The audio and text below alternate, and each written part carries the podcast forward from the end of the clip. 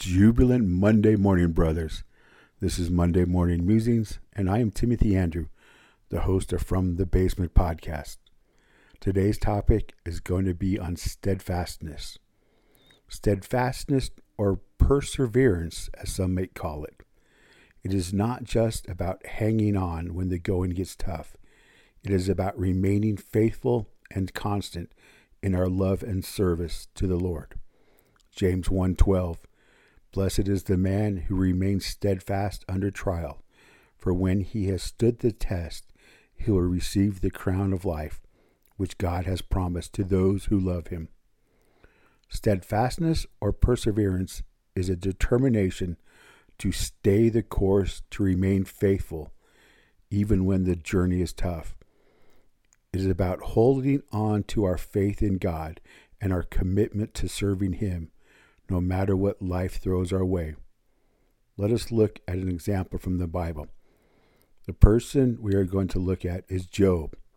Despite losing everything he had, Job remained steadfast in his faith.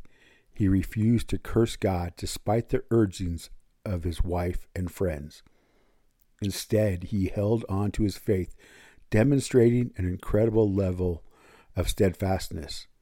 And in the end, God rewarded Job's steadfastness by restoring his fortunes and giving him twice as much as he had before. As we remain steadfast, we grow and mature in our faith. We develop a deeper understanding of God and His ways. We become more resilient, more patient, and more compassionate. We learn to trust God more, and we learn to rely on Him in all circumstances. Steadfastness is also about becoming the person God wants us to be. It is about learning to trust God more, to rely on Him more, and to serve Him more faithfully. It is about becoming more like Christ, who remains steadfast even unto death on the cross. How do we develop steadfastness? How do we remain steadfast when the going gets tough? James 1:2-4. "Count it all joy, my brothers, when you meet trials of various kinds, for you know that the testing of your faith produces steadfastness. And let steadfastness have its full effect, that you may be perfect and complete, lacking in nothing."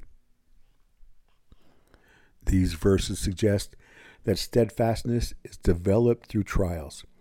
It is through facing and overcoming challenges that we learn to be steadfast. We need to embrace the trials that come our way. We need to see them as opportunities for growth, for developing steadfastness. Let us remember that God is with us in the midst of our trials, and that He is using these trials to mold us and shape us into the people He wants us to be. C.S. Lewis said, "Hardships often prepare ordinary people for an extraordinary destiny."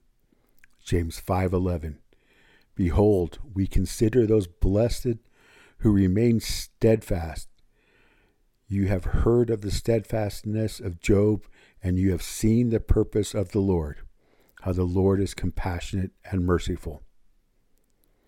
When we know that we have remained faithful and constant in our love for God, despite the challenges we have faced, there is a sense of fulfillment that comes with it. It is the peace that comes from knowing that we have done our best to live according to God's will.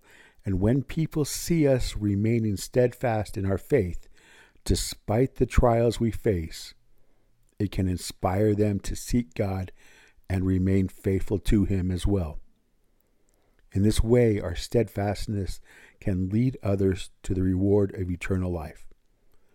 Let me conclude with this: steadfastness is not just about hanging on when the going gets tough, but about remaining faithful and constant in our love and service to the Lord, no matter what.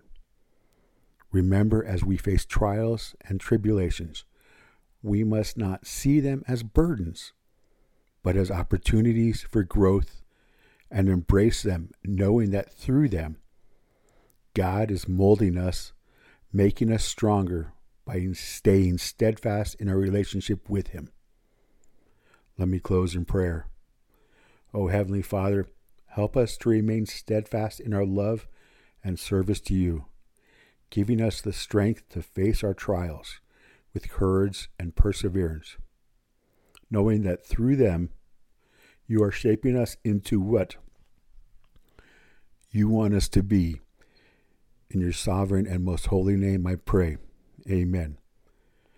I encourage you to go to my website, fromthebasement.org, fill out the comments and feedback section, and if you have ideas that you'd like me to look at and possibly do a podcast on, please send them to me. All feedback and comments are kept private.